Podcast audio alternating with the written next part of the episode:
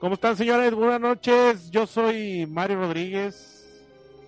Yo soy Luis Elizondo, señores. Muchísimas gracias a toda la gente que siempre nos ve, a toda la gente que nos estuvo esperando, Mario. Nos estuvo, esperando. Es que estábamos, este, pues, ¿cómo se le puede decir? Viajando en el tiempo, Luis. ¿Ahorita en qué, en qué año te encuentras? Pues no les puedo decir, pero solo les puedo decir que es un futuro muy incierto. Pues muy post-apocalíptico. Han pasado muchas cosas acá en, en, el tiempo, en el año en el que estoy. Como puedes ver, pues hay muchas ruinas. La humanidad pasó por muchas cosas. Pasamos por muchas transformaciones y muchas evoluciones y pues no, no se ve muy, no se augura muy bien futuro para, para los seres humanos y hemos estado viajando en el tiempo, señores. Un rato, hemos andado por aquí, por allá, para toda la gente que nos ha extrañado. Aquí estamos con ustedes desde alguna parte del tiempo y desde alguna parte del espacio, como siempre, un gusto estar con ustedes en la orden de la noche. La orden de la noche, Luis, eh, con un gran tema. Hoy es el capítulo número 4. Capítulo número 4. De la primera temporada. Este es el tema los viajeros en el tiempo. Pero qué raro, ¿no? Porque en realidad sería el capítulo número cero de cualquier podcast. O el capítulo número infinito, porque pues como yo estoy en el futuro, tú, tú, estás en el pasado, ¿verdad? Yo me encuentro en el pasado. Entonces este, sería... Escondido del gobierno, de la... Escondido de la Unión Soviética. Estás allá, en Chernobyl o qué. No, no, no, no sabes, no sabes dónde estoy. Estoy en un lugar secreto y como, como siempre nos podemos comunicar, pero no podemos decir nuestra ubicación. Exactamente, pero entonces tú serías como el capítulo cero, ¿no? El primer podcast del, del mundo porque, pues en tu año no sé Todavía no comenzamos. Todavía no pues comenzábamos, entonces es el primer podcast de toda la humanidad, señores. Estamos creando una paradoja. Bienvenidos al primer podcast de toda la existencia. Así es. Pues muy buenas noches. Ya nos presentamos. Gracias a toda la gente que nos ve por las siguientes páginas. Este, gracias a toda la gente que nos escribe.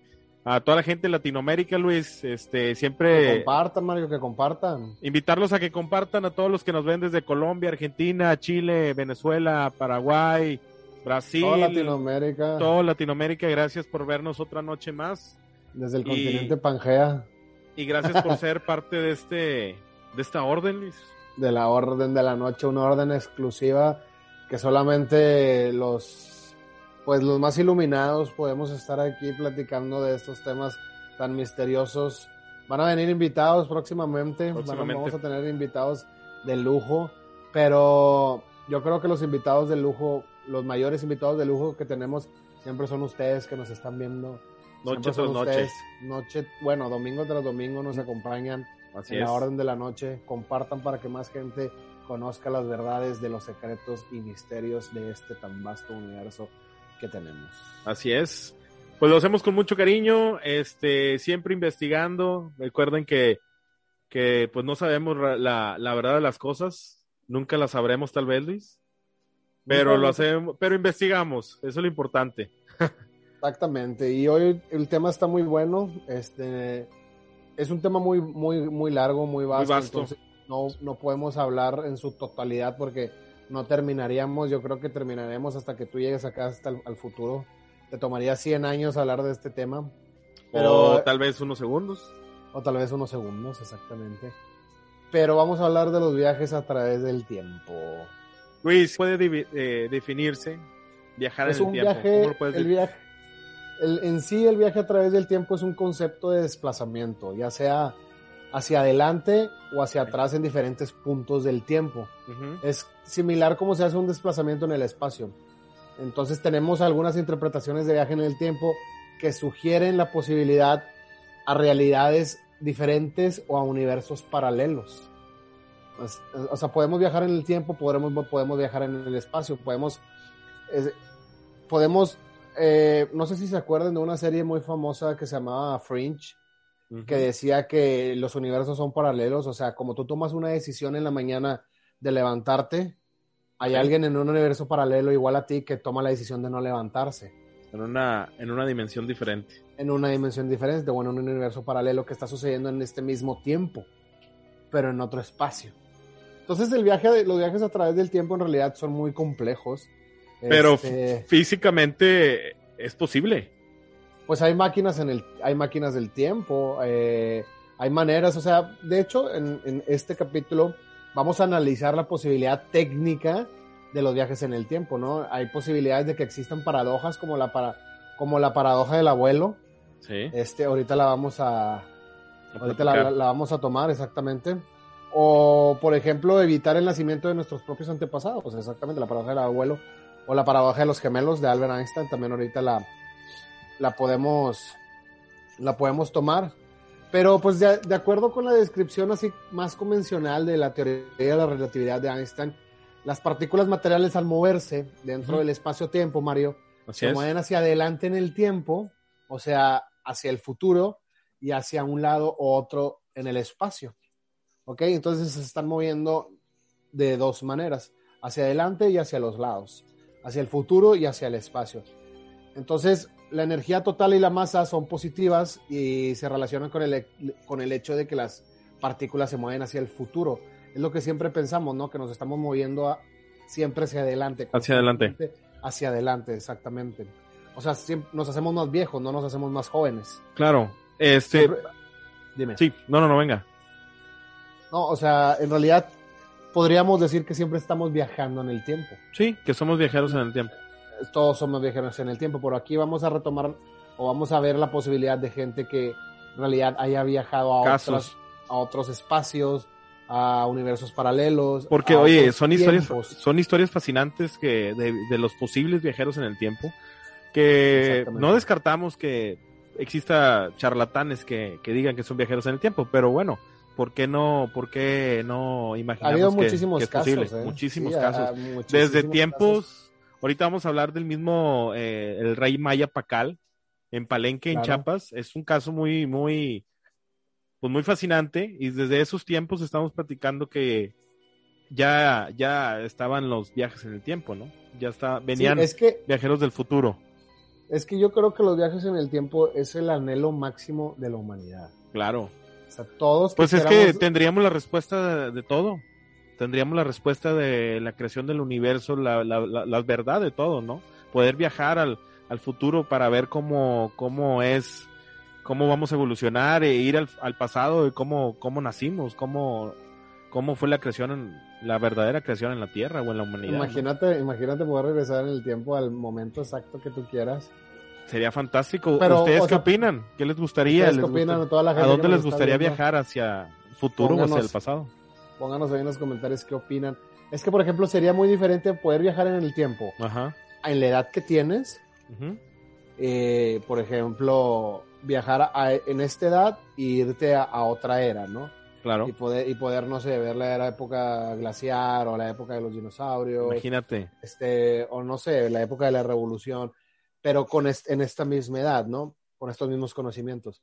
Y otra cosa sería retroceder el tiempo. Que, te, hagas, más joven o adelantar el tiempo y te hagas más viejo. ¿sabes? Según físicamente es, es imposible viajar hacia atrás, pero es, es posible viajar, viajar hacia el futuro. Ahorita lo, lo vamos a, mencionar. Eh, hay que, pues por las teorías. Ah, por ejemplo, hay una teoría, la teoría más famosa, la teoría de la relatividad de Einstein. Sí. Que estamos hablando de, diferentes velocidades. Exacto. Estar viviendo o estar viajando a diferentes velocidades. Einstein hablaba de velocidades cercanas a la velocidad de la luz. Así es. Es que eso ocasiona una dilatación en el tiempo. Así es. Entonces, entre más, via entre más rápido viajas en el, en el tiempo, más lento viajas en el, en el, en el espacio. O, por, ejemplo, el individuo que, que, viaja a la velocidad de la luz se vería que, está corriendo. Eh, eh, que, no se está moviendo, ¿no? Que no se está moviendo, exactamente, como que está pasando mucho más lento. Es como Einstein, eh, no recuerdo si fue la, la, teoría esta la que encontró con, lo, con la teoría, con la pelota de tenis, o con la pelota o con el, con el rayo. Cuando cayó un rayo de luz y vio que el, reloj se movía más lentamente. Ajá. Entonces, desde la perspectiva del viajero en el tiempo, parece que se está fluyendo todo más rápido. Así es. causa la impresión de que el individuo, de que el individuo hizo un viaje a través del tiempo. Así es. Mira, te voy a, te, voy a, te voy a dar, vamos a dar un ejemplo. El tiempo no es universal, de hecho es personal. El segundo que vives ahora no dura el mismo para alguien que viaja en un avión o, o los que están en la, en la estación espacial. Hablemos de los astronautas, ¿no? El tiempo es la cuarta dimensión y esta liga eh, la longitud, la anchura y la profundidad. En otras palabras, el tiempo relativo y esto nos lleva de un punto importantísimo. La gravedad afecta el tiempo, entre más gravedad el tiempo sea, será más lento entre menos gravedad, el tiempo será más rápido. Es que imagínate que tú puedas correr a la velocidad de la luz, ¿verdad? Sí. ¿Cómo verías tú las manecillas del reloj? O sea, tú tienes el reloj corriendo a velocidad normal y de repente tú aceleras. Tú, te aceleras a la, velocidad de la luz, lo verías como si no ah, se estuviera moviendo. tú, estás yendo más rápido. Tú, tú, estás yendo muchísimo más rápido y el espacio está yendo más lento. Es cierto.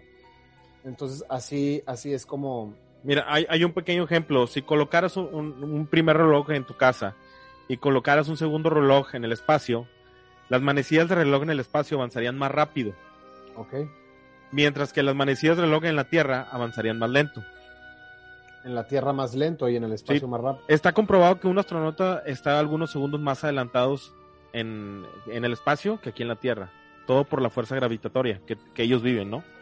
Bueno, hay, hay, hay, astronautas que han dicho que si dos gemelos se van al espacio, dos gemelos nacen, uno se queda en la Tierra y otro se va al espacio, y, uno se, y, uno se va al espacio y regresa, el, de la Tierra pudo haber envejecido y el del espacio solamente vivió un día en el espacio. Cuando en realidad el tiempo en la Tierra fueron años y años. Eh, eh, en, sí, en, sí, se dice que el Sol tarda en llegar ocho minutos a la Tierra. Cuando tú vueltas a ver el sol, realmente es un sol que está, que, que no está al mismo tiempo que tú. ¿Sí me explico? O sea, realmente está, está llegando ocho minutos después de, del, del, sol real, vaya.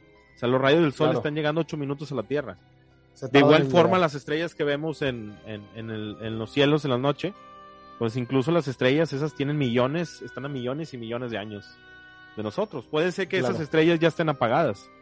Bueno, es que eh, este tipo de viajes en el tiempo de los que estamos hablando son un tipo de viajes en el tiempo que son teóricos. O sea, por ejemplo, la teoría espacial de la relatividad de la que estamos hablando, mm, no, lo, no lo toman en cuenta en los viajes en el tiempo de ciencia ficción.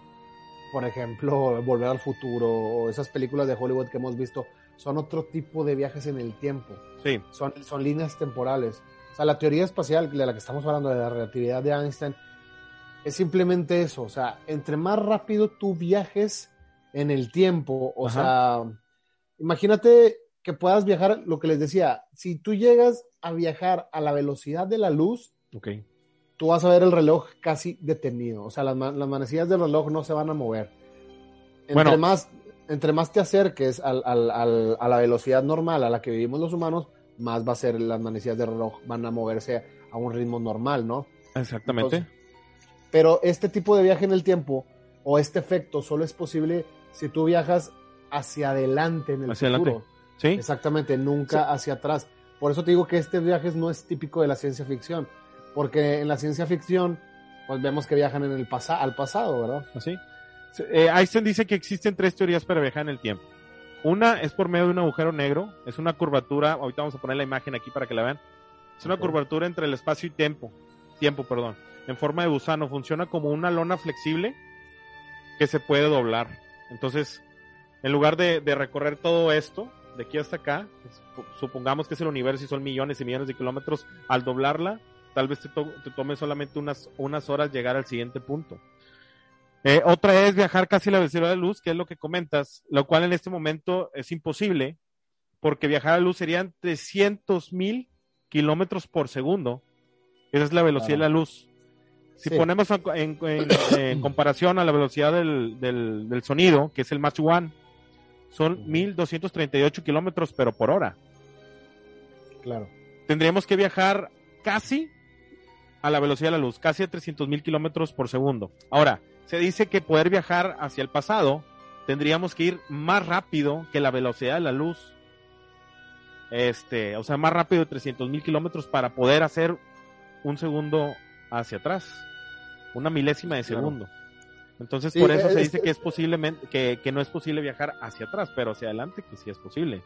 Bueno, y pero es que mira, muchos científicos han considerado que el viaje a través del tiempo es propiamente imposible, ¿verdad? Eh, pero es que estas opiniones se ven reforzadas por varios argumentos. Por ejemplo, la de la navaja de Occam, este, que son, son principios metodológicos y físicos que se atribuyen a, frailes franciscanos. Guillermo de Occam fue un fraile franciscano de la época de 1280. Okay. Entonces, hay ciertos argumentos, argumentos que refuerzan eh, que, es decir, que los viajes en el tiempo son imposibles. Pero, por ejemplo, hay, hay teorías que permitirían que el viaje en el tiempo sean como causales, ¿no? O en su caso, es que podríamos resolver algún tipo, algunos tipos de paradojas que se podrían formar con los viajes en el tiempo. O sea, ¿qué pasaría? Esta es la primera paradoja, la que yo les decía, es la más famosa de todas. ¿Qué pasaría si alguien trata de viajar en el tiempo y mata a su propio abuelo? Pues no naces. Sí, pero si no naces no puedes viajar en el tiempo. Y no puedes matar a tu abuelo. Entonces, es, donde se hace la contradicción. Sí, hay, hay, muchísimas hipótesis y hay análisis de, de, esta paradoja que es, o sea, ustedes la pueden buscar, está, es la paradoja más famosa que se llama la paradoja del viaje en el tiempo o la paradoja del abuelo, que creo que eh, fue acuñada por primera vez en un escritor francés de ciencia ficción que se llama René Barbagel, en una novela que se llama El viajero imprudente, de 1942, güey. O sea, este concepto ya había sido mencionado antes, previamente, por Mark Twain. No sé si te acuerdas de, del famoso escritor estadounidense Mark Twain, güey. Era un escritor, un humorista estadounidense, orador, escribió muchas grandes éxitos, muchas grandes obras de mucho éxito. Mark Twain escribió El Príncipe y el Mendigo, o Un Yankee en la corte del rey Arturo. Pero Mark Twain en 1916 escribió, eh, de hecho fue una novela póstuma que se llama El Forastero Misterioso, güey. Entonces eh, se toma como la última novela de Mark Twain, güey. Eh, y el centro de la obra, pues es un comentario de Mark Twain hacia, hacia la raza humana, ¿no? Hacia como él decía como que la maldita raza humana. Esta novela no pertenece al género de ciencia ficción, pero llega a alternarse como que a la infinidad de vidas alternas que tú podrías tener. ¿Ok? Por una simple acción, o sea, como el efecto mariposa, no sé si recuerdas eso. No sé si recuerdes lo del efecto mariposa de que entras, puedes viajar en el tiempo, pero te dicen viaja en el tiempo, pero no muevas nada. Exacto. Porque, puedes llegar a afectar al futuro. Exactamente, puedes llegar a afectar cualquier otro espacio. Exactamente. Entonces, de aquí se parten esas teorías, de que si una persona realiza un viaje a través del tiempo, mata al padre biológico de, su padre, en este caso abuelo, güey. O sea, el abuelo del viajero, si tú viajas en el tiempo y matas a tu abuelo antes de que tu abuelo conozca a tu abuela, entonces tu papá no va a nacer, ¿verdad? Exacto.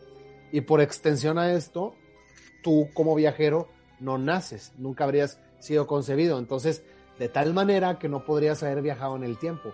Entonces, al no haber viajado al pasado, al no haber viajado en el tiempo, entonces tu abuelo no es asesinado.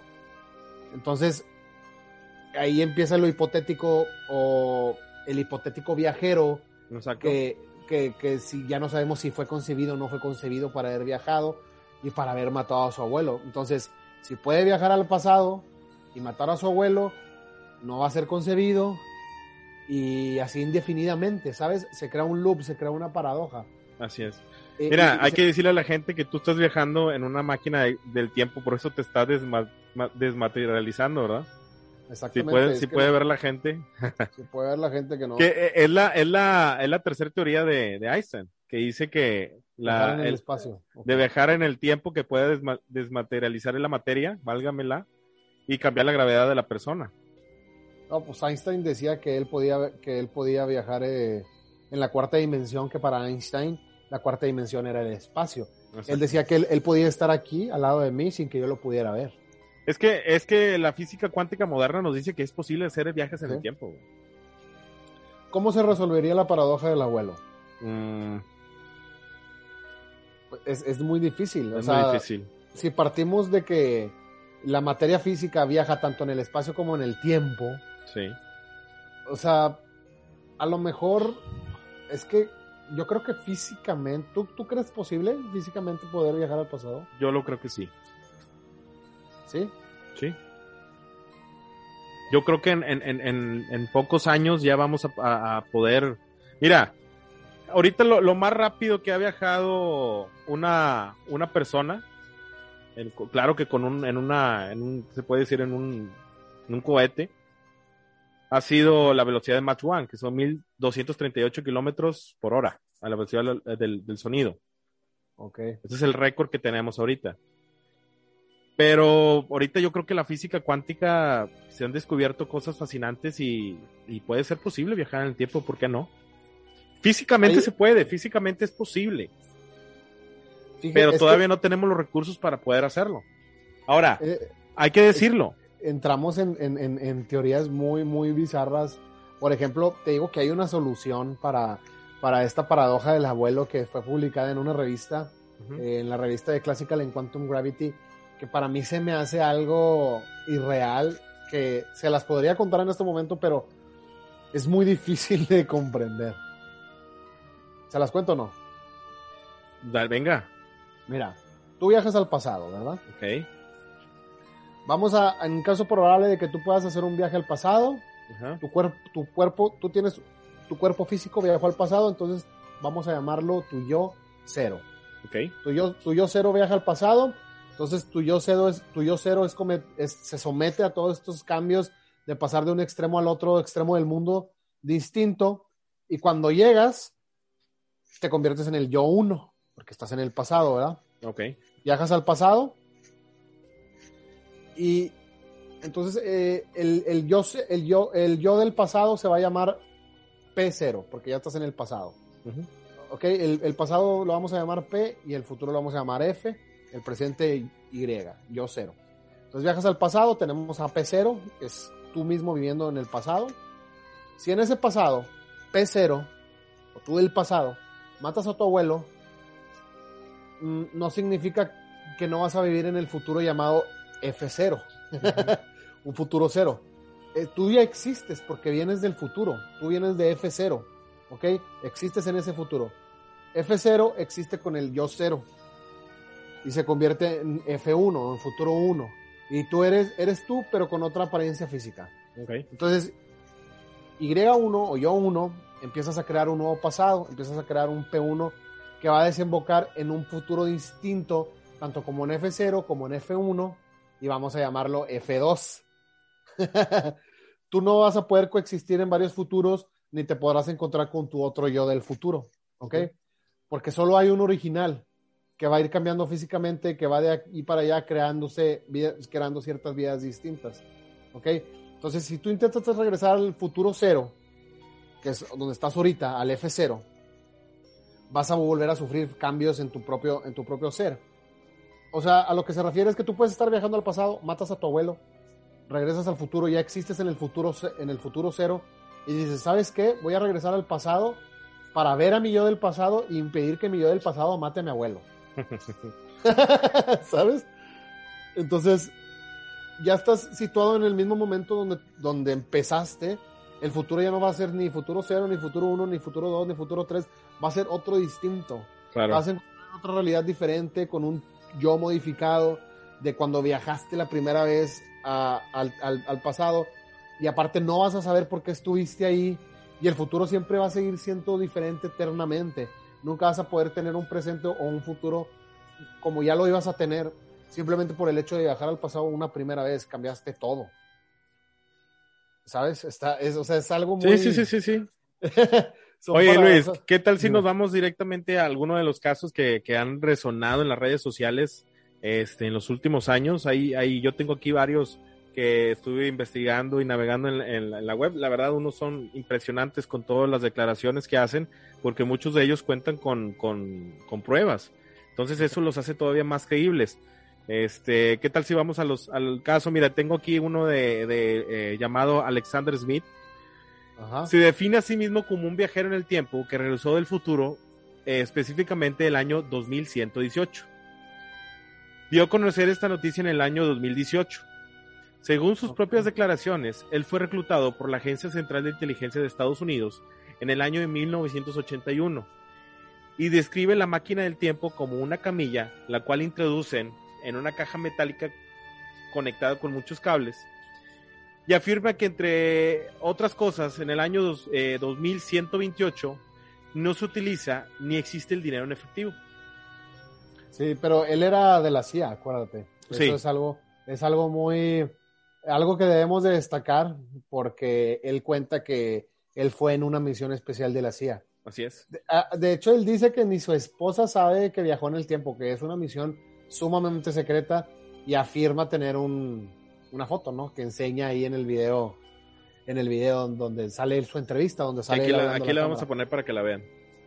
Sí, o sea, lo que tú dices es que la CIA lo contrató a él Así en es. el 81. En el 81. porque él ya había trabajado antes en 1970 para la CIA y la CIA le propuso hacer este viaje, que es una misión secreta de la CIA. Entonces, todo cambia, o sea, no es cualquier persona que dice, ay, sí, fui al futuro, o sea, no, es un agente de la CIA. Así es. En, en una de sus entrevistas también nos asegura que no hay problema en el futuro con la tecnología, pero advierte que es necesario que nos movilicemos para reducir el cambio climático y el, y el calentamiento global. Y nos dice que a mediados de este siglo nos, visitarán seres de otras galaxias y que tendrán mucho más contacto entre nosotros. No, acuérdate que también dijo que los coches y los auto- autobuses pasaban por encima de su cabeza, que todos los métodos de transporte iban volando, incluso había robots caminando entre la gente. Estamos hablando de casi, casi 100 años. ¿Sí? Entonces, ah, de hecho dice que un robot le habló, no, no sé si te acuerdas que dice que muy amablemente le contó mientras flotaban en el suelo que para viajar en el tiempo simplemente tenía que ir a la agencia de viajes más cercana. Claro que eso, que ya en ese Sí. año era, era, era muy normal que, que tenían pocos, poco tiempo que, que, que lo había declarado el, el gobierno, que era normal y este poder viajar en el tiempo que los mismos nazis, este, pero pues el gobierno hasta apenas a, en, en esta fecha fue cuando lo hizo muy normal que viajaran en el tiempo. Que de, de hecho hasta dice que él fue a la agencia y les pidió regresar a 1981 y que le costó 457 dólares.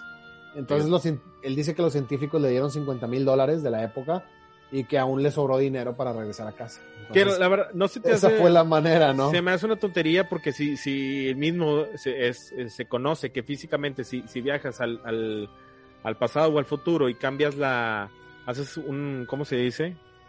Eh, pues sí, haces una paradoja, pues Sí. no creo que te dejen hacerlo, ¿no? Sería algo contradictorio mandarte al futuro para que lo cambies y pueda llegar a pasar cosas malas. Pues, pues es que te digo, o sea, en realidad ahorita, si él dice que ya se podía viajar en el tiempo desde los ochentas, entonces, ¿qué tanta gente hay ahorita viajando en el tiempo? que Einstein de- decía que si hubiera sido, que si- sería verdad, pues ya estaríamos rodeados de viajeros en el tiempo, que yo creo que sí es posible.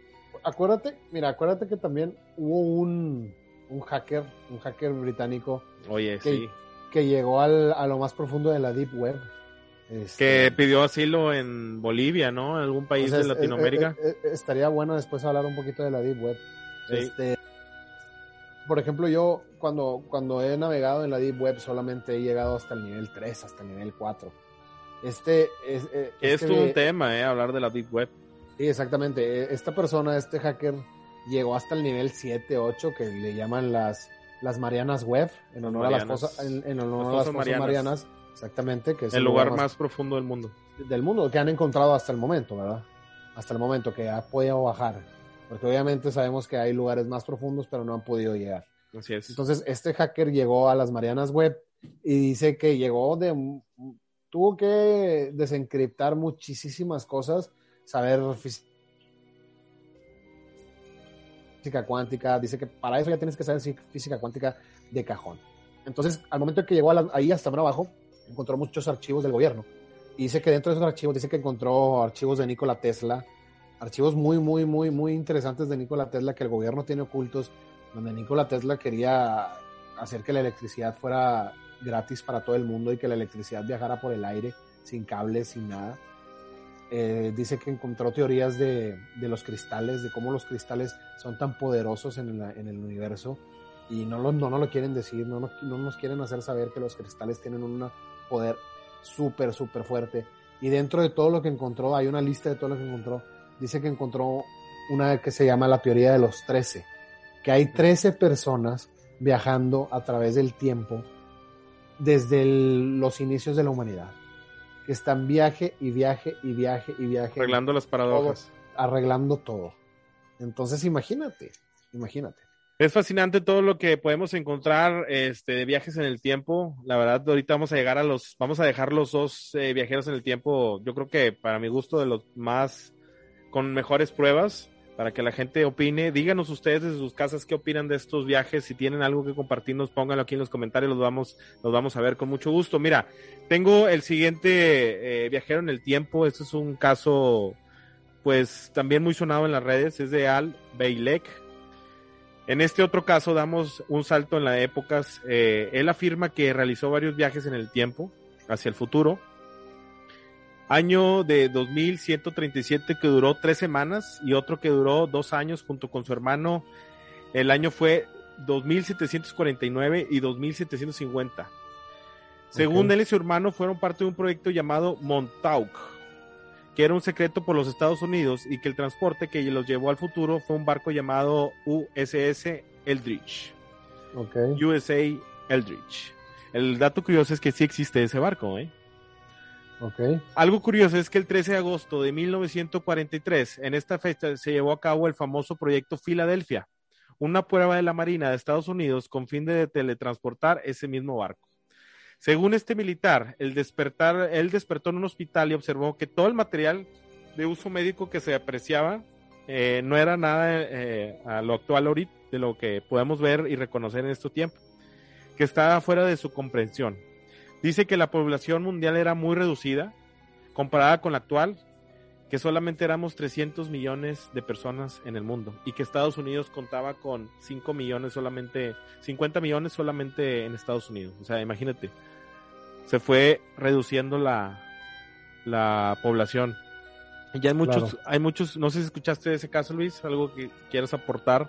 No, no lo había escuchado. Es un caso muy fascinante, ¿eh? O sea...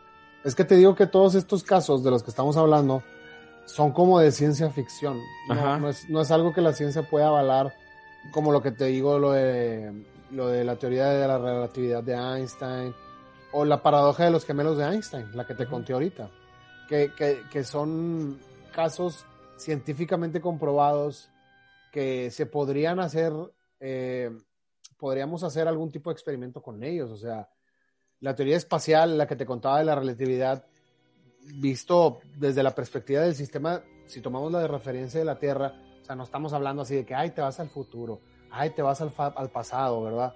Uno, uno despierta de repente en el futuro, uno despierta de repente en el pasado, no. O sea, Einstein decía que los viajes del tiempo se pueden hacer a través de la velocidad y el espacio. O sea, lo, que te comentaba ahorita de que el gemelo, de que si un gemelo se va a la luna o, sale al espacio y empieza a viajar a la velocidad de la luz en el espacio, está en el universo ya, en la luna, en Marte, en Júpiter, pero está viajando a velocidades cercanas a la velocidad de la luz y el otro gemelo está aquí en la Tierra el gemelo que va a regresar va a ser mucho más joven que el gemelo que se quedó en la Tierra. Entonces, ¿por qué? Obviamente, porque como estaba viajando a gran velocidad y todo esto se, se probó a través de pruebas de cálculo, entonces si el gemelo que se fue al espacio estaba viajando tan rápido, imagínate cómo iba su reloj. Su reloj iba casi detenido, casi no se movía. Entre más rápido viajas en el tiempo, más lento viajas en el espacio. Entonces el, gemelo que iba viajando a la velocidad de la luz en la luna, que andaba por el universo, en las estrellas, iba viajando tan rápido que el reloj ni se movía. Ni se movía. Y, ajá, y el otro, el que estaba aquí en, el, en la Tierra, pues obviamente permaneció en la Tierra y, por lo tanto envejeció mucho más rápido que su hermano. Claro. O sea, pero es una manera diferente de viajar al pasado, que, hablar de viajar al pasado, viajar al futuro, no, o sea, Einstein lo proponía de esa manera. De esa manera. De hecho, hay una película muy interesante, Luis, que yo creo que ya la viste, Interstellar. Si no la han visto, se la recomendamos demasiado. Es una película creo que salió en el 2016, si no, si mal no recuerdo. Es la de este güey. No tengo este... el nombre del actor, pero es una película que la verdad está Matthew muy... McConaughey. Sí. Matthew McConaughey, sí, ¿no? Es una película que está demasiado bien hecha y, y, y habla de eso, habla de la gravedad del... eh, Ellos tienen que encontrar un planeta porque el planeta donde viven ya no, Sí, ya, no les queda tiempo, ¿no? Exactamente. Y la verdad está muy padre la película, vayan a verla. Eh, algo de lo que explica ahí es que pues tienen que encontrar otro planeta para poder sobrevivir o poder llevar a la... Incluso viajan con, con ADN humano, con semillas, para volver a hacer y recrear este su mundo en otro, en otro pla- planeta habitable.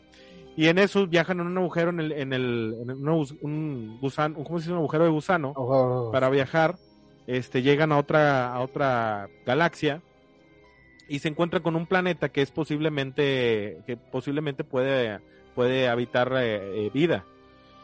Sí, que la gravedad- y- Que la gravedad de la, de, de la Tierra era, de ese planeta era muy diferente. Entonces, al bajar al, al planeta, ellos bajaron cada, cada dos horas, creo que eran, cada hora eran 80 años. Sí, no me años, acuerdo. perdón, Ándale, años. sí, sí, sí, algo así. Cada hora No. eran 80 años. Entonces, Entonces, le decía a su hija de que ya no te voy a volver a ver. sí.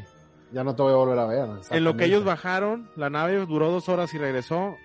O sea, ya habían pasado, creo que 16 años, algo así. Entonces, cuando ven a el que estaba, los estaba esperando la nave, ya eh, había, había esperado 16 años, cuando a ellos solamente les tomó dos horas bajar. Exactamente. Entonces es impresionante. Ese es y el es tipo posible, de viajes es en el, ese es el tipo de viajes en el tiempo que a los que Einstein proponía. Exacto. O sea, ese tipo de viajes a la, viajes en el espacio, viajes en a la por velocidad, a la velocidad de la luz.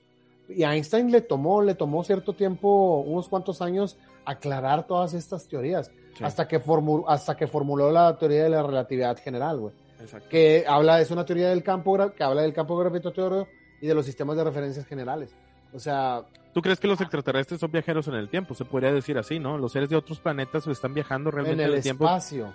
En el espacio. En el espacio, exactamente, porque están viajando mucho más rápido a velocidad. Con otra gravedad, con otro... Casi. De hecho, te digo que Einstein hizo cálculos, ya hay fórmulas para este tipo de viajes. Hace, hace, hace pocos, eh, no, no sé, hace 10 años creo, no, no recuerdo bien la información, se encontró eh, cerca de la de una galaxia Centauri, no recuerdo, de una estrella Centauri, ahorita, ahorita busco el nombre, un agujero negro. Este, y, y lo impresionante es que este, en esta película, seres de otros, pues de otros mundos, no sé, otras dimensiones, se dice que pusieron ese agujero negro para que ellos pudieran viajar y encontrar otros planetas. Y lo impresionante es que hace 10 años hay un, un agujero negro que se encuentra de esto, de- dentro, cerca de esta estrella. Y pues lo que nos hace pensar que posiblemente seres de otros planetas que nos cuidan, seres superiores, estén poniendo ese agujero cerca de nosotros, a lo mejor para poder llegar a tener explicaciones, ¿no?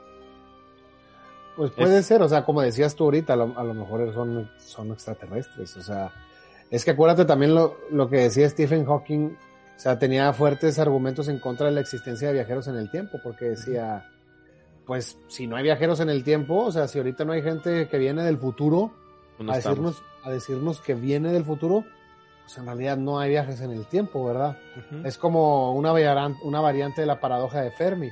Acuérdate que la paradoja de Fermi decía, pues si no hay extraterrestres que vienen a visitarnos, si ahorita no hay visitantes extraterrestres, es porque los extraterrestres no existen. O sea, ya debería de haber extraterrestres visitándonos, es lo que decía Fermi. Entonces es como una va- variante. Si ahorita no hay visitantes del futuro, pues es porque los viajes en el tiempo no existen. O no se dejan ver. Era lo Tal que vez no decía, estamos- eh, Stephen Hawking, ¿no? Tal vez no estamos, no estamos preparados para eso, ¿no? Tal vez no hayamos llegado a la evolución que nos permita realmente comprender y entender eso y, y- y hacer bu- buen uso del, del transporte en el tiempo. Pues A bueno, es que, es que también acuérdate que hay una teoría que dicen que si el ser humano puede llegar a viajar en el tiempo al pasado, solo podría viajar en el tiempo de, de donde se inventó la máquina del tiempo. O sea, si la máquina del tiempo se inventa en el a 2021, partir de cierto tiempo. No puedes viajar al 2020. O sea, si la máquina del tiempo se inventa, en, se inventa en el 2021 y tú quieres viajar en el tiempo cuando estás en el 2080, solo vas a poder viajar hasta el 2021, que fue donde se inventó la máquina del tiempo. No puedes viajar antes de la invención. Órale. Pues mira, otro de los casos de, de, que de viajeros en el tiempo, hay muchísimos en las redes, pueden ir a verlos, la verdad son fascinantes. hay uno del, del, del, que se metió abajo de un lavabo, no sé si lo hayas visto.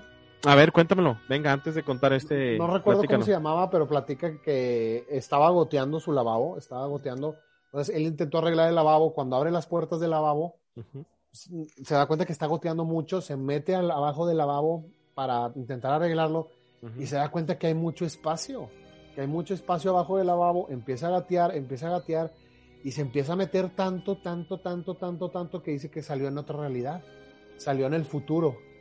Y se tomó una foto con su yo del futuro. Ah, que sí, sí, sí, sí, sí, sí. Se hicieron un tatuaje y en la foto salen los dos con el tatuaje, ¿no?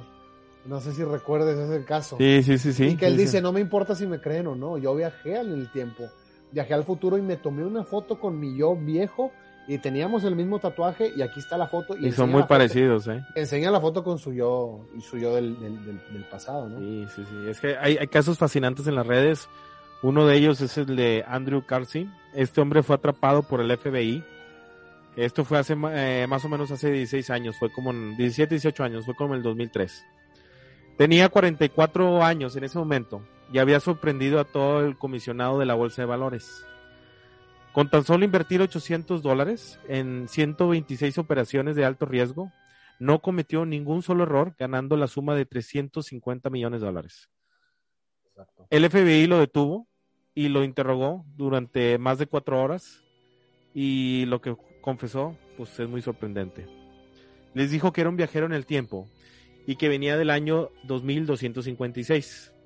Esto le daría sentido sobre su conocimiento sobre el mercado.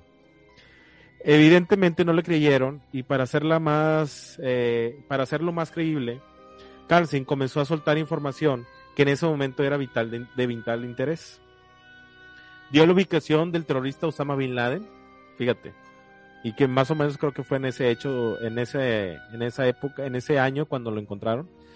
Y además una cura para el SIDA, a cambio de ser liberado y permitir regresar a, su tiempo original.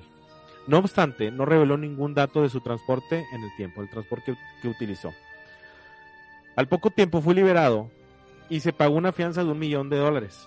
Esto fue pagado por un desconocido. Debería haberse presentado el 3 de abril al juzgado, pero desapareció, sin dejar ningún rastro y no lo volvieron a encontrar. El FBI buscó en su base, en su base de datos y no encontró nada de información sobre, de, sobre él como si nunca hubiera existido. O sea, okay. caso muy fascinante de, de viajeros en el tiempo, la verdad, son sorprendentes que pues te ponen en, en, en, en, en contradictoria todo lo que, lo que es estábamos que todo, comentando. Es que todo lo de los viajeros en el tiempo te digo que crean paradojas. Exacto. O sea, todo se crea, ese es el problema del viaje en el tiempo, las paradojas. Uh -huh. O sea, por ejemplo, y, y, más difícil viajar al pasado, o sea, todavía viajar al futuro podría ser algo... Sí, más factible. Sí, pero también, pero es que también, o sea, o sea, por ejemplo, vamos a suponer, vamos a, vamos a, a suponer que viajar al pasado se puede, ¿verdad? Entonces, cuando tú viajas al pasado, ya, ya dijimos que se crea un universo paralelo, ¿verdad? Ajá. Entonces no se viaja al pasado propio, sino que como una copia estarías viajando a una copia del pasado, uh -huh. pero con una diferencia, que en este pasado existe un turista temporal, que eres tú, porque tú eres un turista en el tiempo. Tú estás viajando a tu pasado, pero como turista, ¿verdad? En el tiempo. Entonces, de este modo, como hablamos ahorita, ya se tendrían dos espacios temporales simultáneos.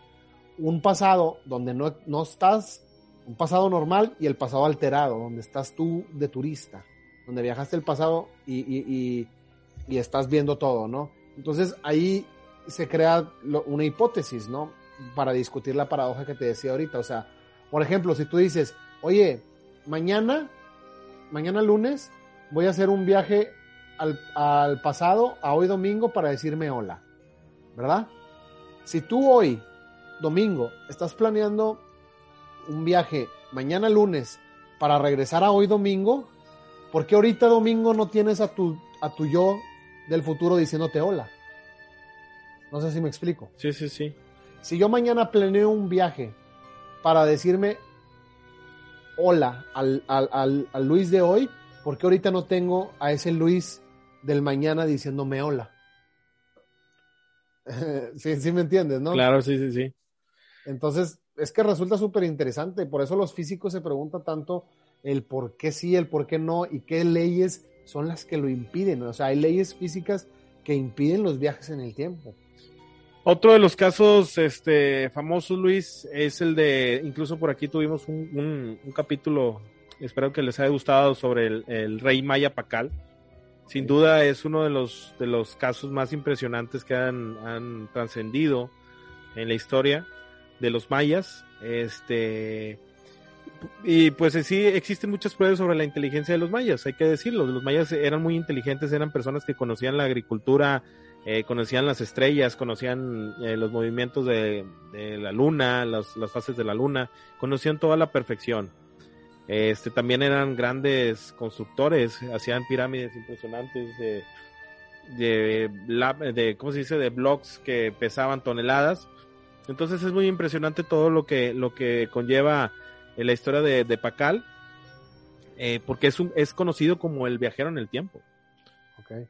Eh, Pacal eh, fue descubierto el 15 de, junio de 1952 por el arqueólogo mexicano Alberto Ruz.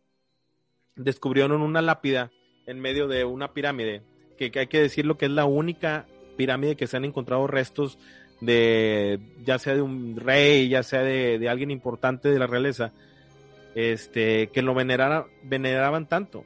Pero lo más impresionante es su lápida, Luis. Su lápida, normalmente tú sabes que en, las culturas egipcias, en todas las culturas antiguas, las, eh, los, pues se puede decir, los habitantes marcaban sus historias desde tiempos de las cavernas, ¿no? O sea, desde que los cavernícolas estaban luchando contra eh, el, eh, mamuts o, o cazaban su comida, pues en todos, en todas estas eh, historias y, estas, ¿cómo se le puede decir? Civilizaciones, pues han encontrado cosas impresionantes. Y este es el caso de Pacal, donde en una pirámide, en una lápida, una, lápida que pesa 5 toneladas que, que, lo cubría, encontraron un, un diseño impresionante que parece ser que Pacal está viajando en una, en una máquina del tiempo. Por aquí vamos a poner la imagen para que lo vean. Sí, es que, bueno, pues sabemos que Pacal vivió en el año 600.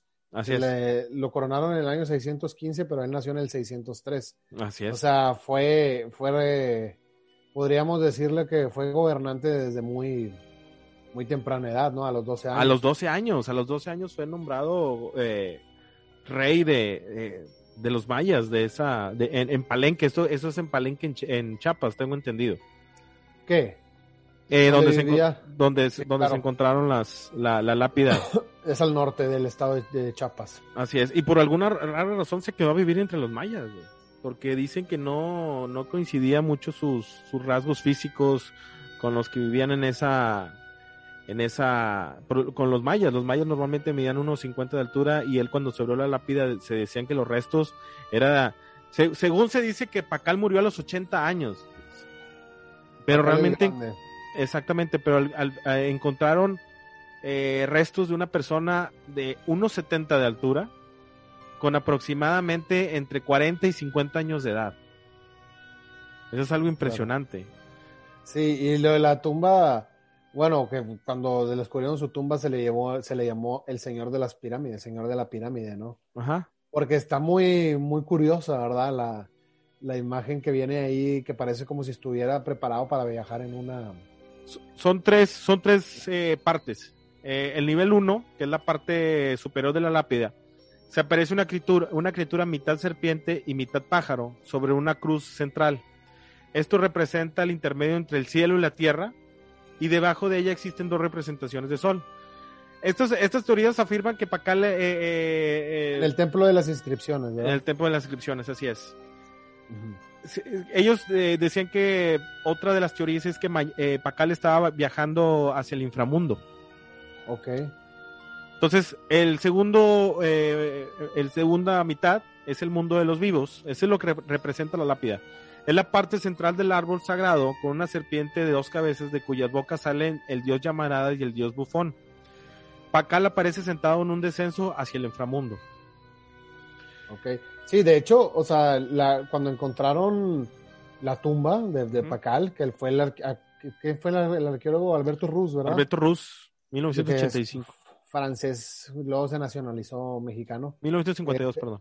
No, 1900. 52. Es que eh, por estos años 49, 50 más o menos, dice que encontró unos agujeros ahí en la, en la templo de las inscripciones, que encontró do- 12 agujeros de forma simétrica que parecían haber sido hechos para soportar un trono de un gobernante. Entonces él se percató de que había un espacio hueco abajo de la losa, comenzó a escarbar y encontró los escalones de la escalera interna de la pirámide, cuyo, cap- cuyo paso está obstruido. Entonces es lo que tú dices, que a lo mejor estaba viajando hacia el inframundo, ¿sabes? Entonces, esa, esa sería más que todo creencia del- de los mayas. sí, ya podría cuando lo encontró, como, tú, como te decía, fue desde el 49 hasta el 52 que estuvieron escarbando. Entonces retiraron toneladas de piedra y escombro y ya penetraron a la cámara mortuoria, que es donde estaba reposando, ¿verdad? Los restos. La- Estaba cubiertas de estalagmitas, de estalactitas. Que es un dato muy curioso ese, Luis. Sí, porque se hayan creado ahí, ¿verdad? Con esas condiciones. Porque Sí. de, de- de hecho, Al- Alberto, Alberto Ruz al principio pensaba ah, que era como una especie de altar. Exacto. Porque, porque encontró esqueletos, dicen que encontró como alrededor de seis esqueletos. Creo que eran cinco hombres y una mujer, cinco esqueletos masculinos, uno femenino. Y cre- él creía que habían sido sacrificados como un tipo de ofrenda. ¿no? De ofrenda a, los dioses. Sí. La antigüedad de la tumba también puede ser cuestionada por eso que tú comentas, que es el eh, eh, donde se encontraron estalactites y estalagmitas en la cripta. Claro. Es, la formación eh, es algo muy importante que mencionar. El proceso de formación de estos elementos geológicos es extremadamente lento. Apenas unos, sí, apenas unos pocos milímetros cada mil años, Luis. Sí, lentísimo. Por lo que se cuestiona imaginar su presencia en una cripta con una supuesta antigüedad de 1300 años. Sí, no, no. Y es que es, es todo un misterio. O sea, yo sé que estamos hablando de los viajeros en el tiempo, pero es todo un misterio todo. O sea, desde la lápida principal, lo que estabas diciendo ahorita, estaba tallada con, con relieves y aparte pesaba como 7 toneladas. O sea, imagínate, la tuvieron que levantar con ayuda de gatos hidráulicos. Y, y ahí fue cuando lo levantaron, eh, al fondo, del- en el, en el interior o en el fondo del sarcófago, hallaron la lápida secundaria, una segunda lápida que tenía como una forma de pez o como de un útero. Ya cuando la abrieron, descubrieron que era la osamenta de Pacal.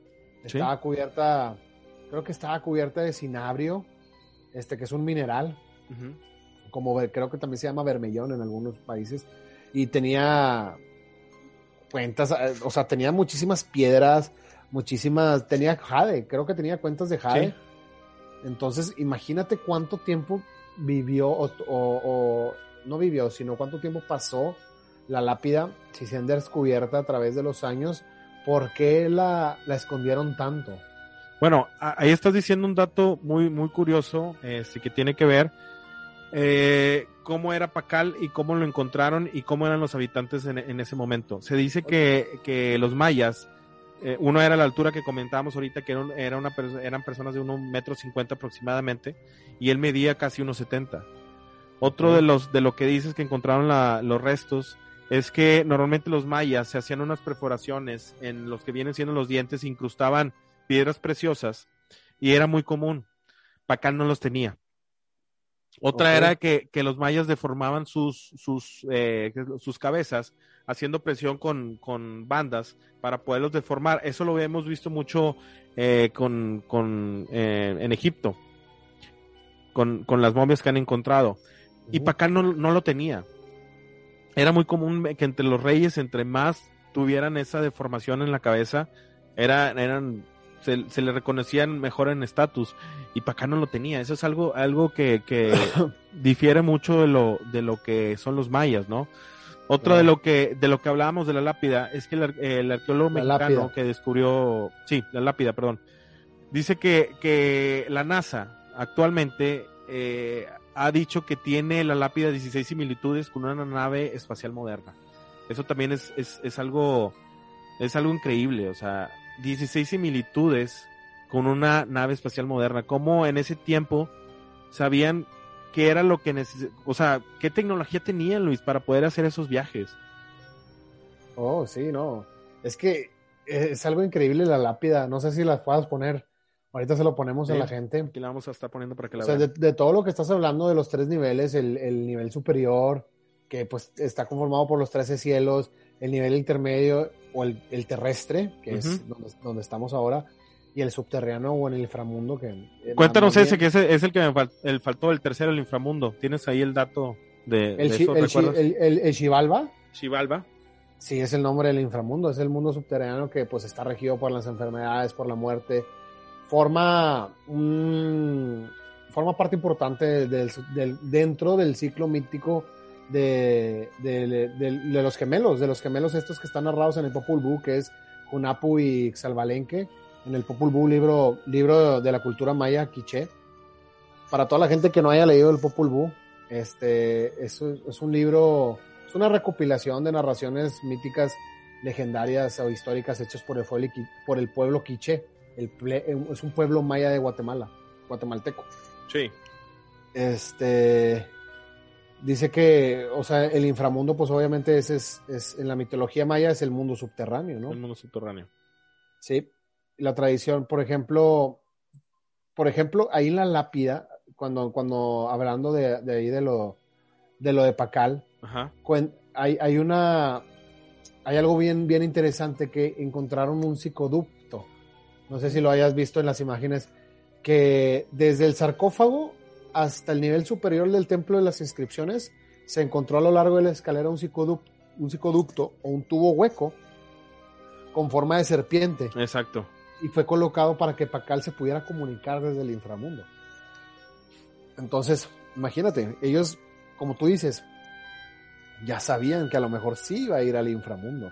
De hecho, estos seis cadáveres que, que comentábamos ahorita tenían incrustaciones en los dientes y tenían como una deformación tabular, oblicuo así en, en- en sus cráneos, que es como una, una forma de modificación corporal. No sé si los hayas visto, que son como unos cráneos más alargados. Malos alargados. Sí, se deforma, como que el cráneo se deforma intencionalmente.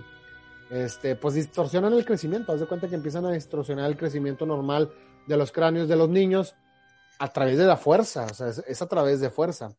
Entonces, todos estos seis eh, cadáveres tenían esa deformación tabular oblicua en, sus cráneos.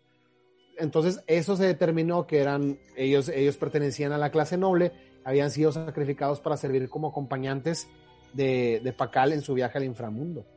Sí, es, es impresionante la historia de Pacal, la verdad, y les invitamos a que, a que la, la busquen. La, aquí les contamos un poquito de lo fascinante que ha sido el, el descubrimiento, eh, yo creo que no nada más de Pacal, sino de, de toda la cultura maya. Toda la cultura maya, el Popol Vuh es algo increíble de leer. O sea, es difícil porque obviamente tienes que interpretarlo, pero no, o sea, simplemente hablar de Pacal, de la cámara, o sea, en la- las paredes de la cámara funeraria, o sea, el techo está como terminado como si fuera una bóveda. Se encuentra, ahí, ahí tú puedes encontrar, hay como nueve personajes que, que después fueron identificados como los nuevos señores, los nueve señores de la noche, y se supone que eran una especie de sacerdotes que iban a guiar a Pacal en su viaje por el mundo de los muertos. O sea, imagínate, imagínate el conocimiento que tenían en ese momento. Y lo impresionante es que cómo conocían las fases, fíjate, Pacal conocía la, la, la, la- conocía las, el tiempo de Marte, las, las fases de Marte, Las fases lunares, las fases de- lunares, las fases de, Sí, la- sí, de las estrellas. ¿Cómo es posible que, que con, con, o sea, con, su- Bueno, con que- la tecnología que se supone que tenían, pudieron Sí. haber alcanzado esa, ese, ese conocimiento tan extraordinario? Es que acuérdate que la civilización maya siempre tenía esta creencia de que sus gobernantes eran seres con poderes sobrenaturales. O sea, eran intermediarios entre los dioses y la gente común. Los mayas no eran gente común, ellos, ellos sabían, ¿no? ellos, ellos tenían la, la creencia de que ellos mismos y sus mismos gobernantes mayas eran, eran intermediarios, o sea, tenían poderes sobrenaturales.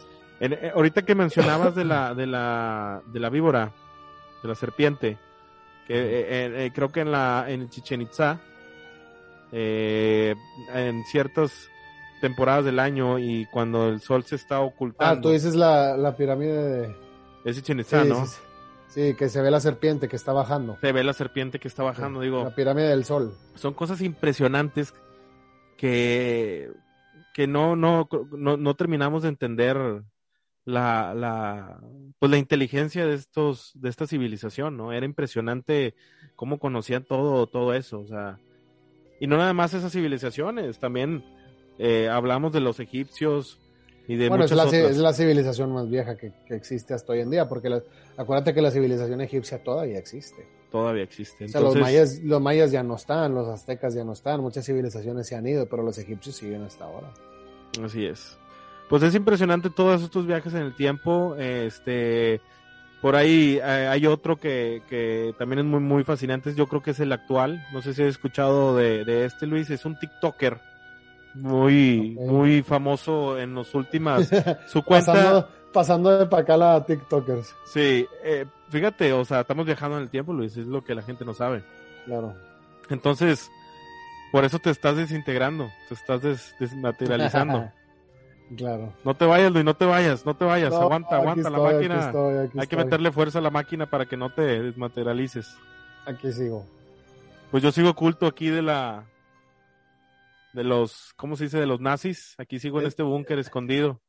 Sí, es, que, bu- bueno, es que yo creo que llegamos a esto de lo que te decía de los viajes en el tiempo, que tenemos como dos vertientes, y es de la que hemos estado hablando todo el tiempo, las vertientes de a- la que decía Albert Einstein, de viajar en el tiempo a través de la velocidad en el espacio, y la otra que es un poquito más de ciencia ficción, que es viajar en el futuro o al pasado, ¿no? Y tenemos muchísimas, tenemos muchísimos datos de, de, de viajes en el tiempo eh, de ciencia ficción, ¿no? ¿Cuántas películas no se han hecho con, Claro. con este tema? El- la misma Volver al Futuro. Que de hecho ahí Volver al Futuro también tiene un, un momento raro donde se tuerce el, el trama. Este, pero no sé si les quieres que les quieren que les cuente el momento que no entiendo de Volver al Futuro, A ver, venga. porque ese sería ya para muy fanáticos de Volver al Futuro, ¿no? Pero venga, si quieres, lo tomamos, como tú veas. Bueno, ¿te acuerdas el, el momento? No sé si te acuerdas, en la- en- creo que fue Volver al Futuro 2, Ajá. cuando, cuando van al futuro y que Marty se encuentra con que no que es, sí, se- esta, eh, la novia de Marty va a la casa Ajá.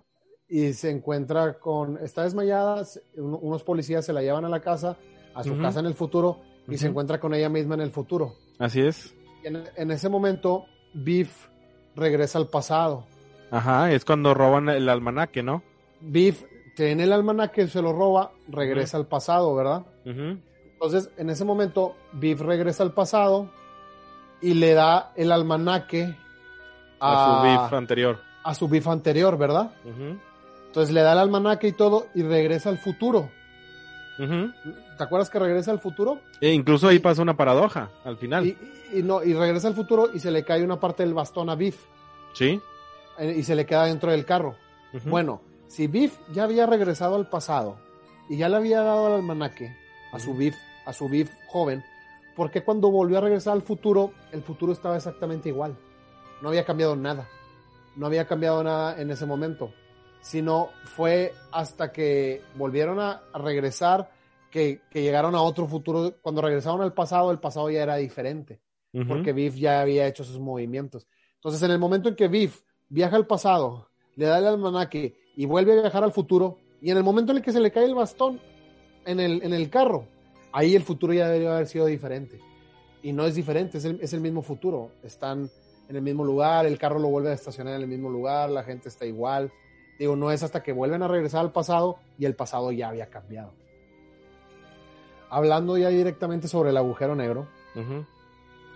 Sabemos que pues un agujero negro es una región infinita del espacio en cuyo interior existe una concentración de masa lo suficientemente elevada para crear un campo gravitatorio, ¿no? Así es. Entonces ninguna partícula material, ni siquiera la luz puede escaparse de un agujero negro. Ujú. Entonces los agujeros negros son capaces de emitir un tipo de radiación que, que se llama la radiación de Hawking, conjeturada pues por el físico Stephen Hawking, ¿no? en la década de los exactamente, en la década de los 70. Entonces, la radiación emitida por los agujeros negros es conocida como, o, como el agujero, no sé si te acuerdas que hay un agujero negro muy, muy famoso que se llama el Cygnus X1. Ujú. Este, este tipo de radiación no procede del propio agujero, sino de su disco de, de acreción. Entonces, a través de un agujero negro hay ciertas teorías que se dice, como la película de Interestelar, ¿no? No sé si te acuerdas. Que se empieza a deformar a la hora que están viajando. Que es que eh, este tipo de viajes en el tiempo son viajes a otro universo, pero estos universos no pueden interferir uno con el otro, porque, o sea, comparten el mismo evento de sucesos, pero se encuentran en dimensiones totalmente diferentes. Solo se pueden unir a través de un agujero negro. Entonces, por ejemplo, ahí, ¿te acuerdas? Ahorita estamos hablando de la película Interstellar, donde Josh, este, Matthew McConaughey, sí, ¿verdad? Este, que es este, representado ahí, creo que se llama Joseph Cooper en la película. Viaja por un agujero negro, regresa por ese mismo y entra en un área pentadimensional. O sea, ¿qué pasa? Puede crear sucesos en el universo original de donde vino, pero no puede ser, no puede ser visto por su hija Morphy. No sé si te acuerdes que, que caía como... Sí, sí, sí, tierra de, del librero. Que caía como tierrita de librero, porque él podía crear sucesos en ese universo, pero era un, era, era un universo pentadimensional. de hecho, en, esa, en esa película él creía que, que los otros le estaban dando mensajes, pero después se dio cuenta que él mismo, en un viaje, se estaba dando, se estaba poniendo respuestas.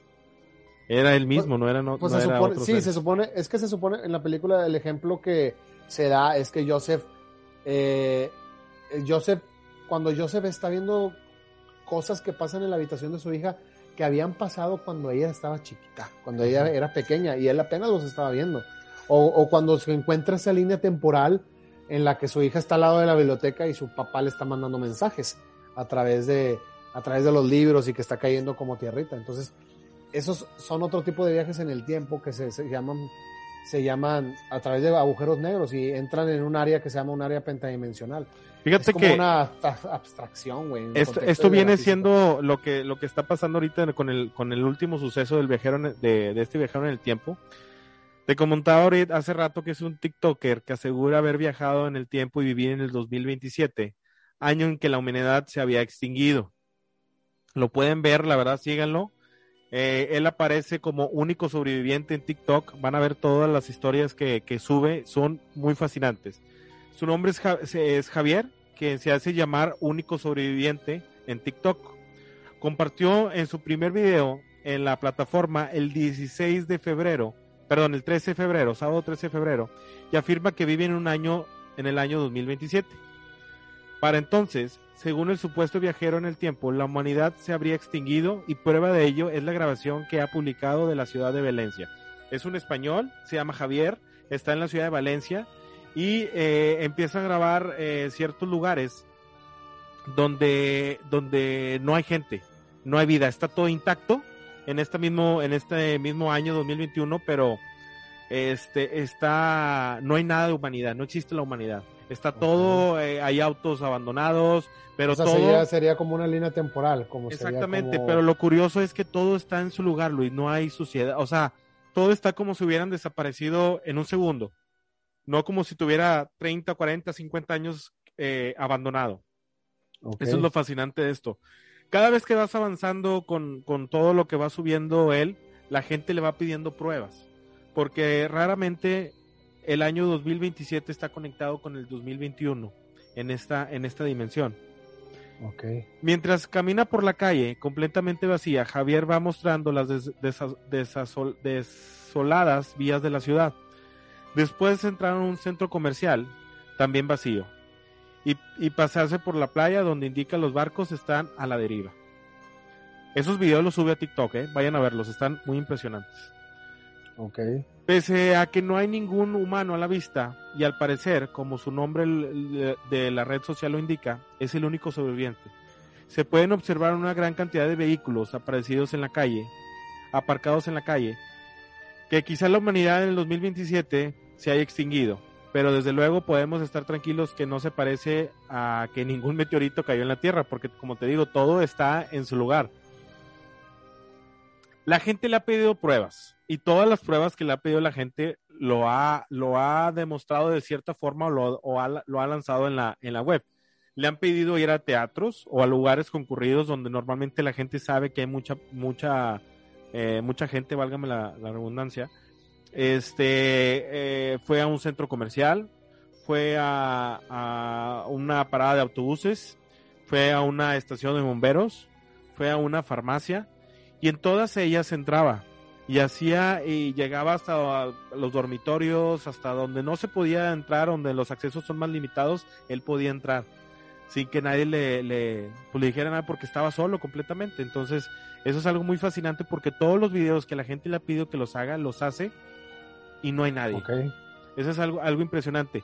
Muchos de los que comentan dicen que lo hizo cuando estaba demasiado fuerte la temporada de COVID en España. Pero lo fascinante de esto es que los videos que le han pedido últimamente, él a los dos, tres días los saca, diciéndole la, la gente eh, exactamente cómo quieren el video, cómo quieren que se muestre.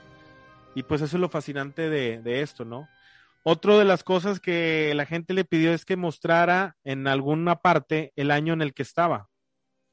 Porque todo parecía estar en el año 2021, pero eh, cuando se ponía en los, en los relojes o en, en los eh, periódicos decían el año 2027.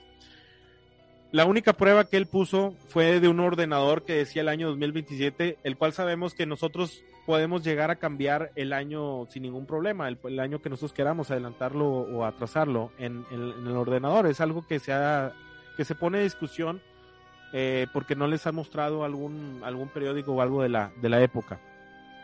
Un billete nuevo. Un billete nuevo. Este, otro de las cosas eh, es, bueno, hay que mencionarlo, Luis. En, en apenas eh, un mes o menos de un mes llegó casi un millón, eh, un millón trescientos mil seguidores en TikTok. Ok. Bueno, vamos a mencionar algo, algo muy fascinante. ha subido video tras video tras video y de pronto se encuentra en las calles de Valencia y ve una, está, está muy padre el video, vayan a verlo.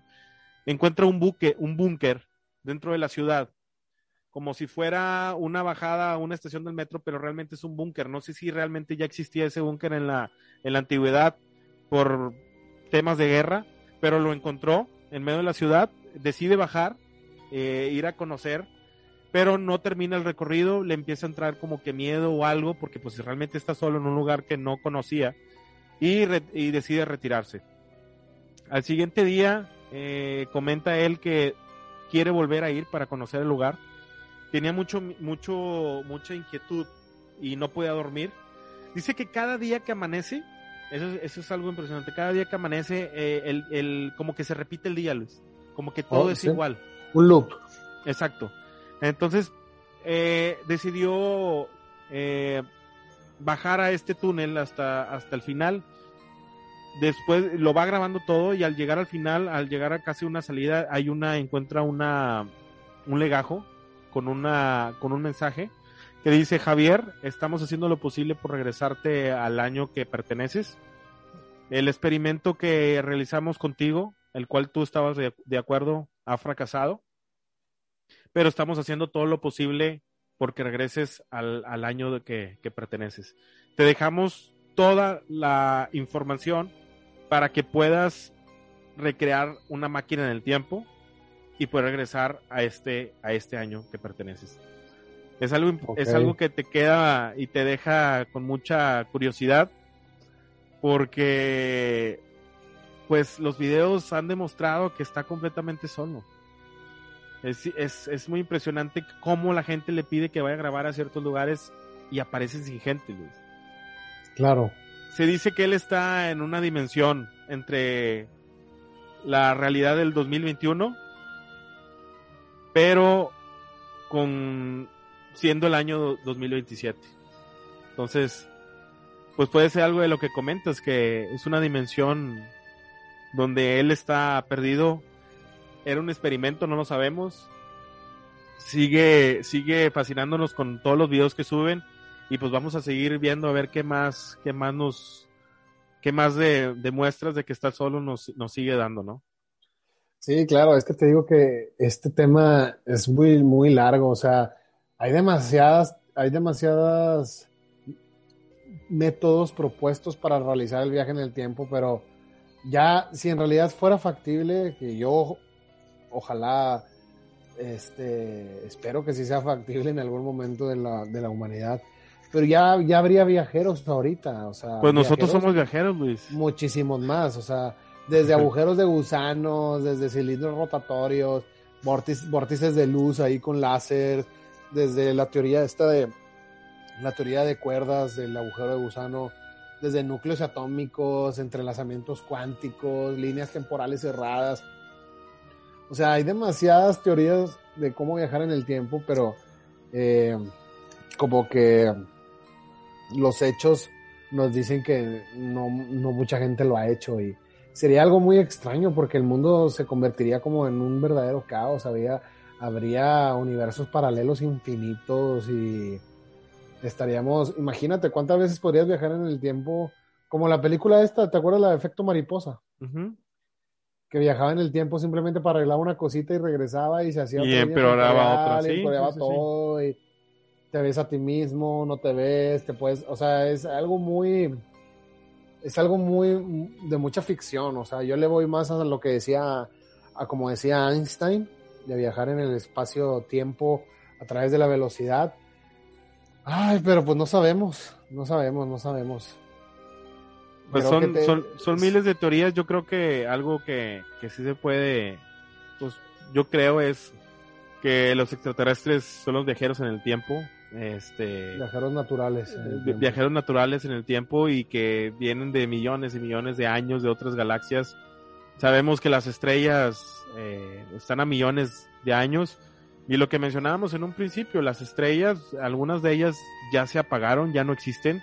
Y a nosotros nos sigue llegando la luz de esas estrellas ya muertas que murieron hace millones de años pero apenas nos está llegando la luz entonces, pues es una, es una forma de, decir que está viajando en el tiempo. Lo mismo el sol, los rayos del sol al llegar a la Tierra se tardan ocho minutos. O sea, realmente el, sol que estamos viendo no es el mismo sol en, eh, eh, que, eh, que está al mismo tiempo que tú, ¿no? Entonces, pues son cosas fascinantes. Yo creo que los extraterrestres son viajeros en el tiempo que, que están viajando a nuestra época, nos están enseñando tecnología, nos están enseñando a, a, lo mejor a, evitar que viajemos en el tiempo.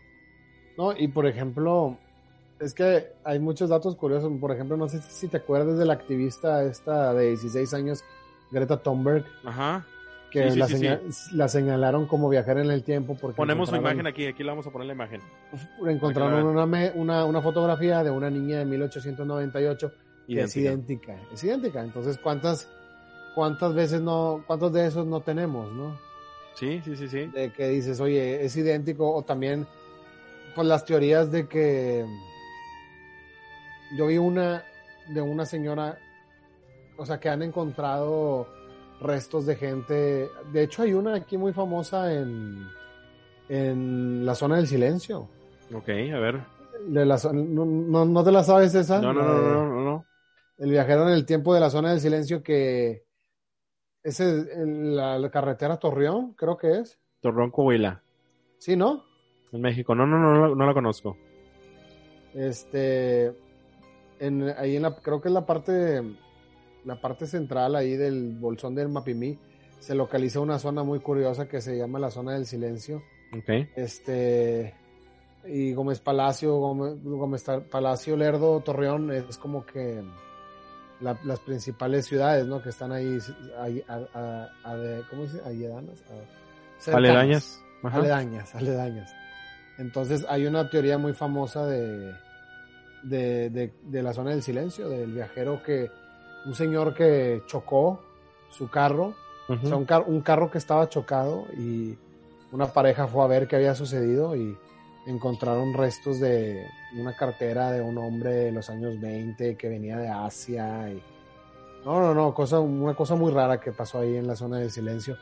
Y no es la única, o sea, he, visto cosas de que, por ejemplo... La del soldado que está recargado en la ah, pared. La del, la del soldado que está recargado en la pared en Filipinas y aparece en México.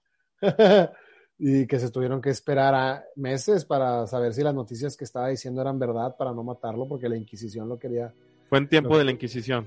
Sí, la Inquisición lo quería matar. Hasta que llegó el traductor. Hasta que llegaron los, las noticias, ¿no? Pues viajaban en barco y decían, sí, cierto, si viene de, allá. Y él, y él dice, yo solamente me recargué, abrí los ojos y ya está en otra parte. o el que dice que le tomó una foto a un, a un ovni. Que estaba con su novia, ¿no? Que estaba con su en los esposa, años, le- en los años y 20, hace mu- 30. sí, le tomó una foto y desapareció. Y, y hay registros. Sea, haz de cuenta que al momento que desaparece, vas y le, van y leen los registros de 100 años antes. Y Y ahí, estaba, y ahí estaba viviendo, viviendo. Y revelaron el rollo Sí, donde venían ¿no? los... Venía ella, él tomándose una foto en un lugar muy... Pues de esa época. Y aparte los, pla- el platillo. No, y tenemos también la foto esta famosa del, del que están en un puente y que están viendo todos y está este, está este chico con gafas y, y ropa que no va de acorde a la época y andan ahí viajando. O sea, hay pruebas Sí. de gente. O, o la de Charlie Chaplin, que está esta mujer hablando Con un celular. con algo que parece que es un celular en esa época cuando ni siquiera había celulares. Entonces, Fíjate, hay, hay otro caso muy, muy, muy famoso de esos. Eh, ah, creo que fue, ¿cómo se llama este pase de, de buques muy importante eh, al sur del, de América? Eh, el canal de Panamá. el canal de Panamá pertenecía antes a Estados Unidos. Eh, claro. Después de mucha lucha, Panamá decide, eh, eh, Estados Unidos decide regresarle ese canal a, a, a Panamá para que haga uso de, pues de Ah, es ellos, porque es de ellos. Súper ¿no? importante para el comercio, es súper importante. Entonces, Sí. eh, creo que fue en los años 90 y por ahí en, en el, lo extraño es que sale una persona, al parecer a lo lejos, levantando un, un, un iPad, güey, y grabando y se ve donde le mueve y está acomodando. Y según en eso, pues en esa época no había, había algo parecido, pero realmente era, no era, no era touch, tenía como tipo una máquina de escribir que habían sacado muy compacta, que tiene un mecanismo me- que era, pues sí, mecánico, donde le, le picaba y una tecla marcaba ciertas letras y salía un rollito con el nombre. Nada que ver, porque ella se vea donde, donde lo desliza, donde hace como que el zoom, donde está enfocando la foto. Son pruebas fascinantes porque, pues en esa época no existían. Otras también es en la, en la pelea de Mike Tyson, donde Una sale una persona grabando con su, con su smartphone. Este, y así hay muchísimos, muchísimos, este, evidencia de posibles viajeros en el tiempo. Sí, esta que les digo, vayan a verla, la de la zona del silencio, ahí le vamos a poner, les vamos a poner este Imágenes. imágenes, porque fue una pareja que vio que un hombre chocó, un hombre que era chino, lo ayudaron, lo llevaron a un hotel y después del hotel desapareció y es una, es una es, es, es una eh, historia muy, muy peculiar, entonces le vamos a poner ahí imágenes de, de Saúl, creo que se llamaba el, el- no, Saúl y Elena eran los, los, los que encontraron a, a este joven, a este chino, que Oye, había Luis. nacido en 1928. Dime. Hay que agradecer a toda la gente que se está quedando hasta esta hora con nosotros. Gracias por ¿Cuánto, siempre cuánto llevamos? Oye, pues muchísima gente viéndonos, gracias siempre Luis, siempre nos apoyan mucho en, en el podcast de. Rock Escultura y también aquí en la Orden de la Noche. Y gracias a toda la gente que se está quedando y comentando. Eh, agradecemos mucho Pues el gracias. tiempo que nos brindan, ¿eh? sí. Gracias a toda la gente que se quedó, como les decíamos, es un tema muy vasto. En realidad nada más estamos platicando de, de opiniones que nosotros tenemos sobre los viajes en el tiempo. Nunca terminaríamos. Hay muchas películas, disfruten las películas, disfruten las teorías. O sea, pues en realidad hay muy poquito tiempo en esta vida como para, para Desperdiciarlo en- desperdiciarlo. Entonces, si pudiéramos regresarlo, si pudiéramos adelantarlo, pues claro que lo haríamos, pero en este momento pues solo nos queda disfrutar y estar un ratito platicando. Entonces, muchísimas gracias a toda la gente que se conectó. Si quieren que volvamos a hacer un podcast sobre los viajes en el tiempo, Hacemos fue- una segunda parte, sí. sí fue, fue, fue medio raro, ¿verdad? Pero, porque te digo que es un tema interminable, no le podemos poner fin. ¿Crees, ¿Crees en los viajes en el tiempo, Luis? La pregunta. Sí, sí. yo creo que sí, ¿Ustedes, ¿Ustedes qué opinan? ¿Creen en los viajes en el tiempo? Yo creo también en los viajes en el tiempo. hay muchos misterios en este universo, en este mundo, en la historia de la humanidad. Y muchos temas de los que podríamos hablar. Pónganos ahí, por favor, de qué otro tema quieren del que hablemos. Así es. Y con mucho gusto vamos a platicar aquí en su programa, en La su orden de la podcast, noche. La Orden de la Noche, señores. Muchísimas gracias. Gracias. Oye Luis, pues ya, ya estamos por irnos, eh, no sin antes mencionarles que vienen capítulos muy buenos a toda la gente que nos está viendo, vienen invitados muy buenos, también vamos a hablar del fenómeno este paranormal, de yo creo que todo tiene conexión al fin de cuentas, Luis. Entonces, Claro. vienen temas muy interesantes desde, desde la secta, por ahí estuvimos hablando de los Illuminati, que es también un, un tema muy intenso, si quieren escuchar más de eso, pues adelante, los, lo volvemos a retomar. Este, ¿qué otros temas, Luis? Está, estaría buen hablar. Lo que quieran de las civilizaciones, de... El de efecto los- Mandela sería un tema muy Pues- bueno, ¿eh? Tendremos que platicar del efecto Mandela, ¿eh? Nos están pidiendo ahí del, del, del bufo Alvarius, a ver si hablamos ahí del misterios que, que, que tiene ahí el, el sapo, ¿no? El, el DMT, que es lo que lleva a tu mente, a qué estados lleva la mente y cómo puedes sanar, cómo puedes curar o a, a qué dimensiones pasas, ¿no? Oye, es un tema muy, muy extenso, eh, muy, muy bueno, la verdad hay que decirlo. Eh, el, el- este sapo es, eh, también sería hablar de la, de, como de la ayahuasca, de, Sí. de ciertos, de ciertas, este, ¿cómo se le pueden llevar? Ar- eh, artículos naturales que tienen este THC, Sustancias. su- esta sustancia que, que viajes interesantes y reconexiones viajes. al Viajes centro el del, tiempo del humano. Sí, sí, sí, sí, está, está muy interesante también hablar de eso. Vamos a, vamos a invitar a gente profesional del tema para que nos platique Exactamente. y, y, y, pues comprender más estas cosas, gente que, que estudia la materia y que, y que lo, lo lleva a cabo, ¿no? Exactamente, Mario. Así Pues es. muchísimas gracias a toda la gente que nos vio, Luis, algo que queramos agregar esta noche. No, pues agradecerles siempre, compartan por favor, compartan para que llegue más gente y denos like ahí en el Facebook de la Orden de la Noche, ahí estamos para ustedes. Escríbanos, siempre contestamos todos los mensajes. Si tienen algún misterio por resolver, llámenos. tu Instagram, eh, Luis.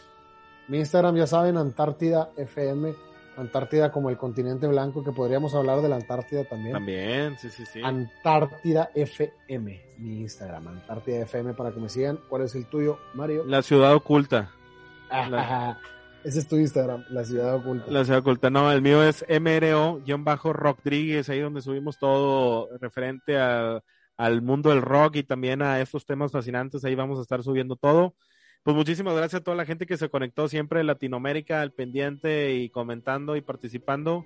Vienen invitados muy buenos, ya lo dijimos, vienen dinámicas muy padres, así que, pues Luis, a ver dónde estamos en el siguiente capítulo, en qué, en qué capítulo estaremos, en qué dimensión ¿En qué vamos a aparecer. en qué año, en qué época, en qué era, ¿verdad? Así es. Así que pendientes porque cada domingo vamos a tener un capítulo nuevo donde Luis Elizondo y Mario Rodríguez comentan y platican y pelean sobre temas relacionados con el fenómeno OVNI, con, con viajes en el tiempo, con muchísimos temas más. Muchos misterios. Muchos misterios. Oye Luis, pues a descansar. Los dejamos. Recuerden, traten de dormir si es que pueden. Nos vemos en el próximo capítulo de La Orden de la Noche.